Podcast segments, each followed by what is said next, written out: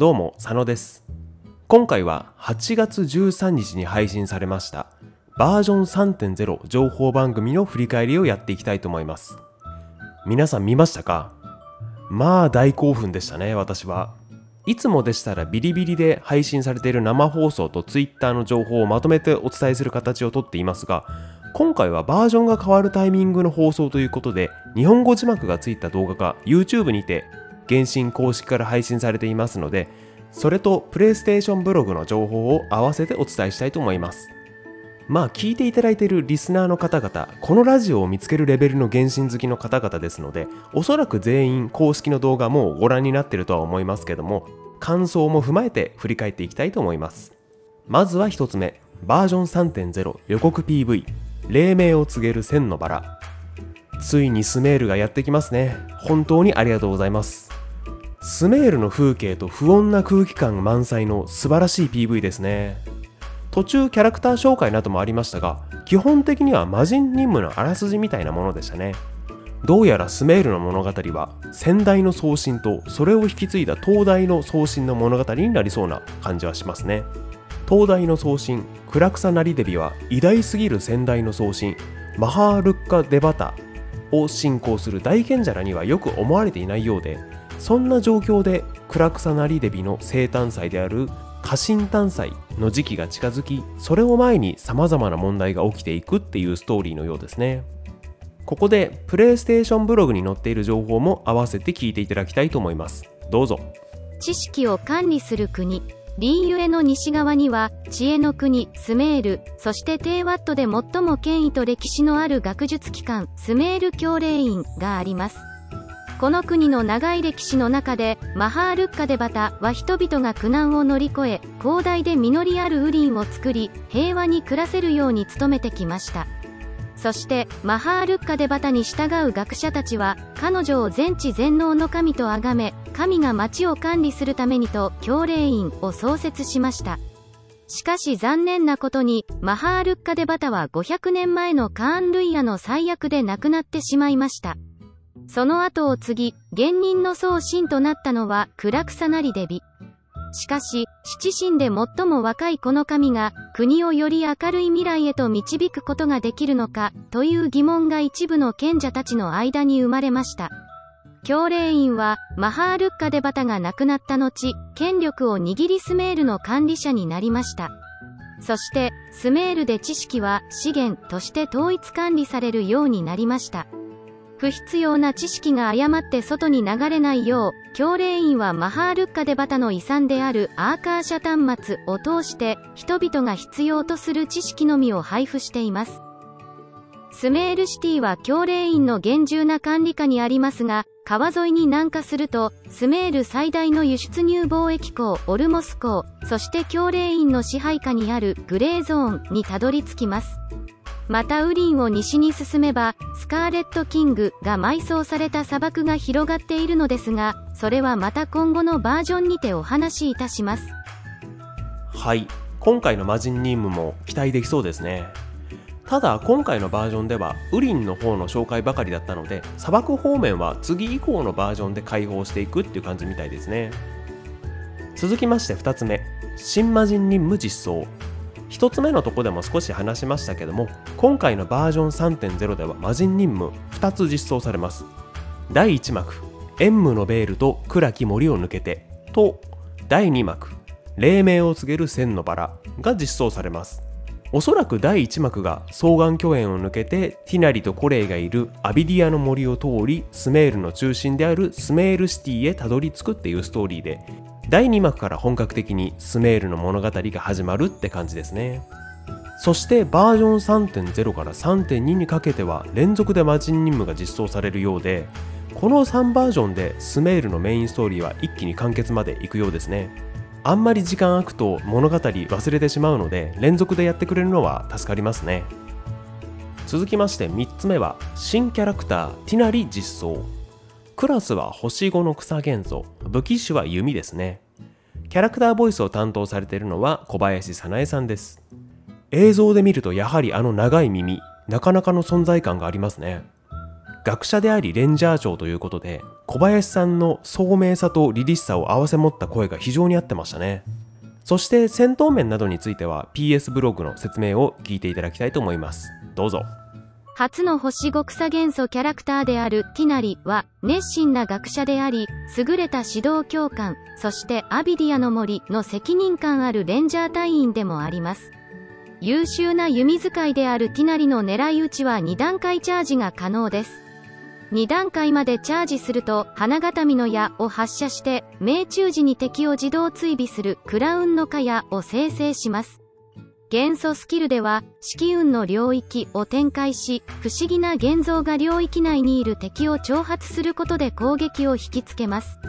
また次3回目まで花形見の矢のチャージ時間が短縮します。元素爆発では敵を自動追尾する鶴まといの矢を大量発射し命中後はさらに時給鶴まといの矢を生成します。ティナリの銃撃と元素爆発は多段ダメージを与え草元素関連の連鎖反応を引き起こすのに適しています。またティナリの添付効果はミニマップで周囲のスメール地域の特産の位置を表示させる効果を持ちます。はい。楽しそうですよね。役割としては関羽のようなメインアタッカーみたいな立ち位置になるんでしょうか。草元素の元素反応についてはこの後取り上げますが PS ブログ内にもティナリの銃撃と元素爆発は多段ダメージを与え草元素関連の連鎖反応を引き起こすのに適していますとありますので草元素を楽しむにはいいキャラクターになってるかもしれないですね。またアップデ初日に引いて使っていきたいと思います。続きまして新伝説任務フェネックの章実装。ティナリの伝説任務ですね。いつも通り星5キャラには伝説任務ですね。内容に関してはウリンで起きている死域という現象についてみたいですね。公式動画で言ってましたけどもこの死域は魔人任務にも関わってくるそうなのでセットでやっておきたいですね。続きまして5つ目。新キャラクターコレイ実装。クラスは星4の草元素。武器種はこちらも弓ですね。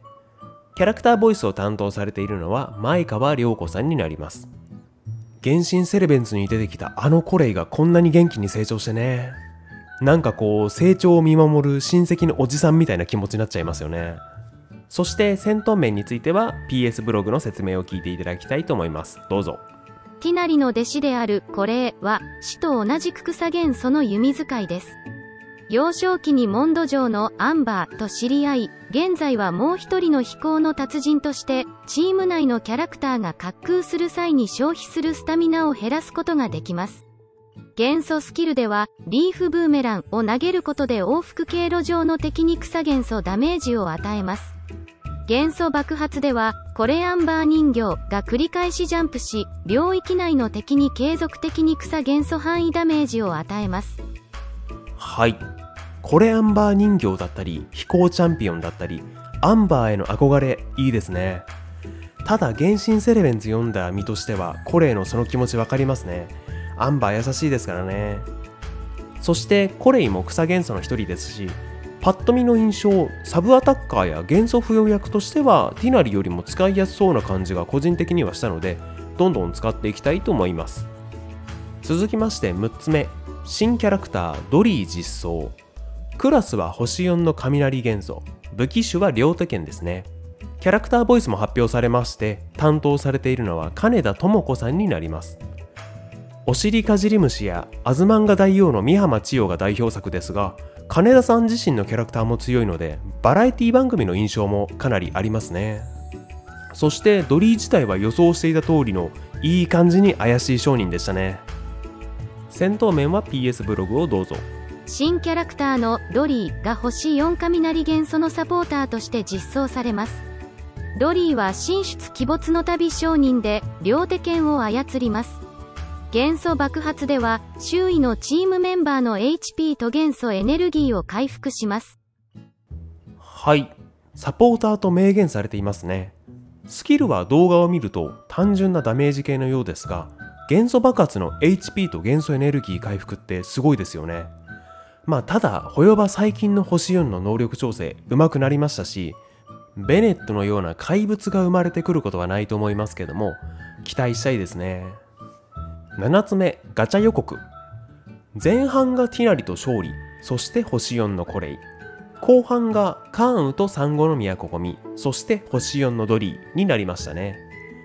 前半に関しては何といっても初の草元素キャラであるティナリとコレイですね。私自身前回の平蔵ガチャはなんやかんやあって星5確定天井まであと40連ぐらいですのでティナリガチャを回していきたいと思います。ただ注意点としてはティナリはバージョン3.1から工場ガチャに入りますし口述しますがコレイもイベント配布ありますので皆さんはその辺も考えてから引く方は引いてみてください。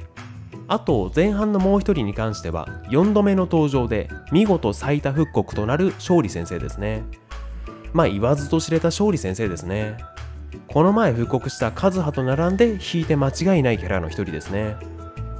そして後半ガチャに関しては星5は復刻であるカーンウとココミそして星4がドリーですけども悩みますねこれ。先ほど紹介した通りドリー面白そうな性能をしてるんですけどもカーンもココミも無凸ですけど持ってるんですよね私。なので私後半ガチャは引かないかもしれないですね。まあおそらく引かないですね。ただカーンもココミも使っていないというわけではなく現在も螺旋やイベント戦闘での敵の種類の配置によっては普通に使っているキャラなのでどちらかというと無凸で十分なので引かないって感じですね。関羽に関しては吸引できる小型の敵に対してウェンティーラと組ませてモルガナで使ってますしココミはアヤカラと組ませて凍結パーティーで使っていますので気になる方は引いてみていいと思いますね。十分戦力になってくれると思います。続きまして8つ目。新武器実装。新星5武器としましてはおそらくティナリのモチーフ武器である弓。狩人の道。そして新星4武器としましてはお魚シリーズである弓。結託でしょうか弓はこれ。カジキマグロをモチーフにした面白系の弓なのでおそらく配布なのかもしくは漁獲のような感じで何かこう任務みたいな感じで釣りとか達成していくともらえるような武器になってると思うんですけどね。まあ是非そうだと助かりますね。そして同じく星4武器ですけども国が追加されますので鍛造武器として5種類実装されます。鍛造武器で気になるのは前からちょこちょこ言われていますけれども原型は同じ北陸原型を使えるのかどうかっていうとこですよね。もし違った場合これ一から集めるのしんどいですからね。是非とも同じもの使えてほしいですね。現段階ではどの武器もまだ性能分かってないのでまあまた新しい情報出てくるのを楽しみにしたいですね。9つ目新元素草実装。これですね。バージョン3.0の本題といっても過言ではない。草元素の実装についてですね。以前雑談で元素反応を予想してみましたけどもやっぱり大外れでしたね。結局草元素に関係する反応としては燃焼開花激化。この3つでしたね。まあ風と岩はまだしもまさか氷までないとは思いませんでしたね。まあ、改めてその3つの反応を PS ブログで確認したいと思います。どうぞ。原神に存在する7つの元素その最後のピース草元素がバージョン3.0で実装されます。草元素は燃焼開花激化3つの基本的な元素反応を引き起こすことができます。炎元素と草元素による1つ目の反応である燃焼については旅人の皆さんもよく知っているかと思います。2つ目の開花のアイデアは花がほころぶ様子から得ました。水元素が草元素に接触すると1つ以上の双原核が生成され継続時間が終了すると双原核は爆発して草元素範囲ダメージを与えます。最後の激化反応は生物が雷元素と草元素の影響を受けることで引き起こされその生物は原激化状態となります。燃焼開花激化はスメールウリンを探索している時にほぼ全ての場所で発見でき、応用することができます。草原その特徴を持つ一部の植物や生物は、水、炎、雷の元素を使うことで、多状態の切り替えが生じます。これらの元素の影響を受けた敵は、状態、攻撃パターン、ドロップアイテムが変化します。そして、一部の植物やキノコ類は有用な効果を発揮することがあります。例えば、ぴょんぴょんキノコというキノコ類に炎元素を与えると枯れてしまいますが、雷元素を与えると活性化し、より高い位置まで弾き飛ぶことができます。また、開花と激化は戦闘にさらなる楽しみをもたらします。開花と激化をベースにさらなる連鎖反応を起こすことで、ダメージアップを狙いましょう。はい。探索面などにおいてもなかなか関係してくるんですよね。で戦闘面に関してはそれぞれ個別にありますのでそちらも聞いていただきたいと思います。まずは開花についてです。どうぞ。草元素が水元素に接触した後開花反応は一定時間後に爆発する草元素の草原核を生成します。草原核が炎元素と接触すると列開花を引き起こしより強力な草元素範囲ダメージを与えます。また雷元素を与えると超開花を引き起こし追尾能力のあるバインショットに変化します。続いては激化についてです。どうぞ。草元素と雷元素による激化反応によりターゲットが現激化状態になると次に受ける草元素攻撃や雷元素攻撃のダメージが増加します現激化状態のターゲットが雷元素攻撃、または草元素攻撃を受けると超激化、反応が引き起こされ、追加の雷元素ダメージ、または草元素ダメージが上乗せされます。はい。このような感じで元素反応を起こしてその状態の敵に再度攻撃することでダメージが出てくるっていう2段階になってる感じですね今までと少し違うので慣れが必要かもしれないですけども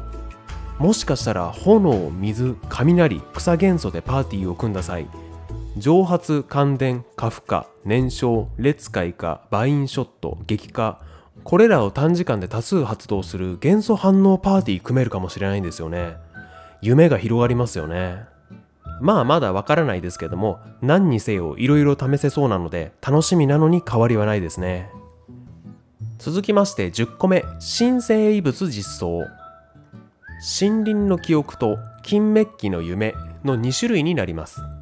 1つ目の森林は2セット効果で草元素ダメージ15%アップ。4セット効果で元素スキルまたは爆発が当たった敵の草元素耐性マイナス30%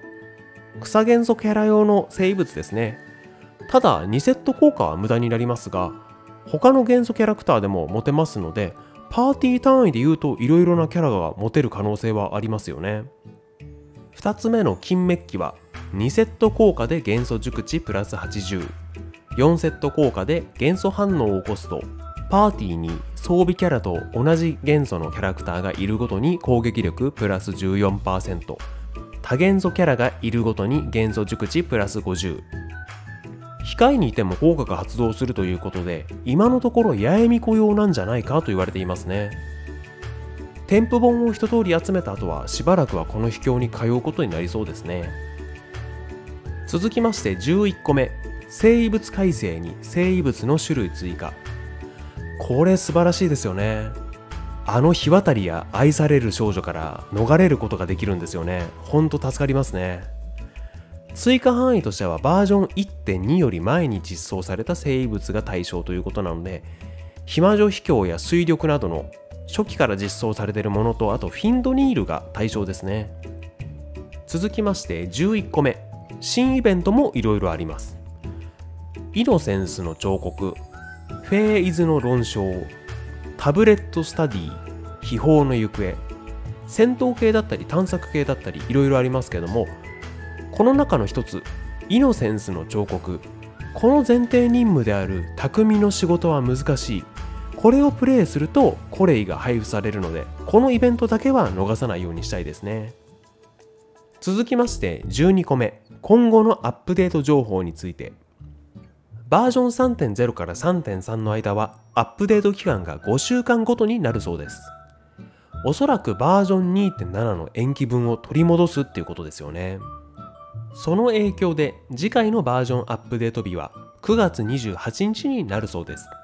これはちょうどリリース日なので、2周年記念のイベントや報酬は次回のバージョン3.1で行われるようですね。そして最後、その他としまして細々とした情報がいろいろ出てきまして、まずは東京ゲームショウ出展に伴い特別番組が配信予定とのことです。去年の東京ゲームショウの時はバージョン2.2の情報番組がそこに合わせて日本用のものになっていまして空役の堀江俊さん東馬役の森田正和さん深淵役の高橋千秋さんがゲストに出てくれてましたね。あれからテイワット放送局やキャストゲーム部も始まりましたしまた実写じゃなくてもいいですけども日本の声優の方たちにも出てほしいですね。ただ個人的な懸念点としてはいつもこの情報番組って金曜日か土曜日に大体あるんですけども確かこの時だけ日曜日配信だったんですよね。ほんと個人的なんですけども私平日勤務ですのでラジオを上げるのが1週間遅れてしまうなっていう問題点はありますね。そして次はニロー・アルハイゼン・ディシアの声優さんが発表されました。これは PV で話していたので分かる方は分かったかもしれませんが Twitter でも正式に発表されていました。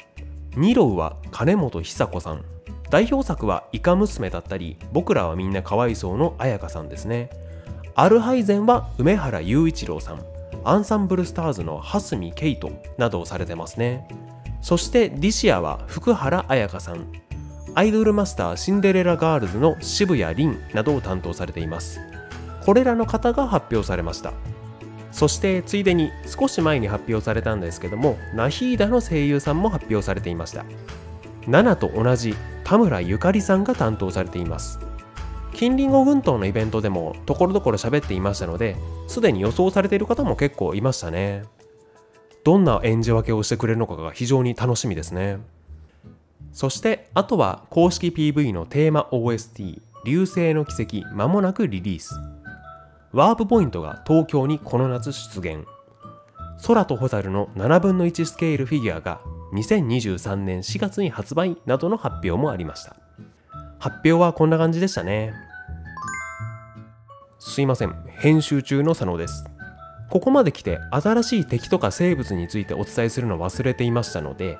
ここに挟ませていただきたいと思います。どうぞ。多種多様なウリンの生き物たち。肥沃なウリンにはスピノクロコダジュウ迷彩鳥など様々な野生生物が生息しています。また子供やごく一部の人にしか見えない特殊な精霊アランナラにも出会うことがあるかもしれません。あらゆる生物の中でキノコンはユニークな新種として湿度の高い熱帯地域のスメールで生まれました。キノコンはキノコ類が植物や家を守るために進化した種です。中には新たなボスマッシュラプトルのように非常に獰猛で縄張り意識が強く攻撃的な進化を遂げたももいます。森の中では常に周囲の危険に気を配りながら行動しなければなりません。もう一体の新ボス神殿樹は地脈に蓄積された殿下を思いのままに放出しています。また未知の力に侵食された不気味な地域にも要注意です。スメールは様々な文化と人々が暮らす場所でもあります。ここでは砂漠の古代文明の末裔エルマイト旅団にも出会えます。この傭兵たちは街では頼もしい味方になってくれるかもしれませんが野外では手強い敵となることもありますはいこんな感じで2体の新しい新ボスと様々な生物との出会いもあるようですねその辺もまた楽しみですね編集中の佐野でした。今回発表されたのはこれで以上になります。原神すごいですね。他のアップデートの時もすごいですけどもやはりこの国の追加のアップデートってのはレベルが違いますね。すごい楽しみですね。そんなバージョン3.0のアップデート日は8月24日水曜日となっております。私はすでに有給申請済みです。あんまり焦ってやりたくはないですけども、まあ、すぐやりたいですからね。以上でバージョン3.0の情報番組振り返りを終わりたいと思います。最後までお聴きいただきありがとうございました。概要欄に Google フォームのリンク貼ってありますので、ご意見ご指摘ありましたらそちらからよろしくお願いいたします。それではお疲れ様でした。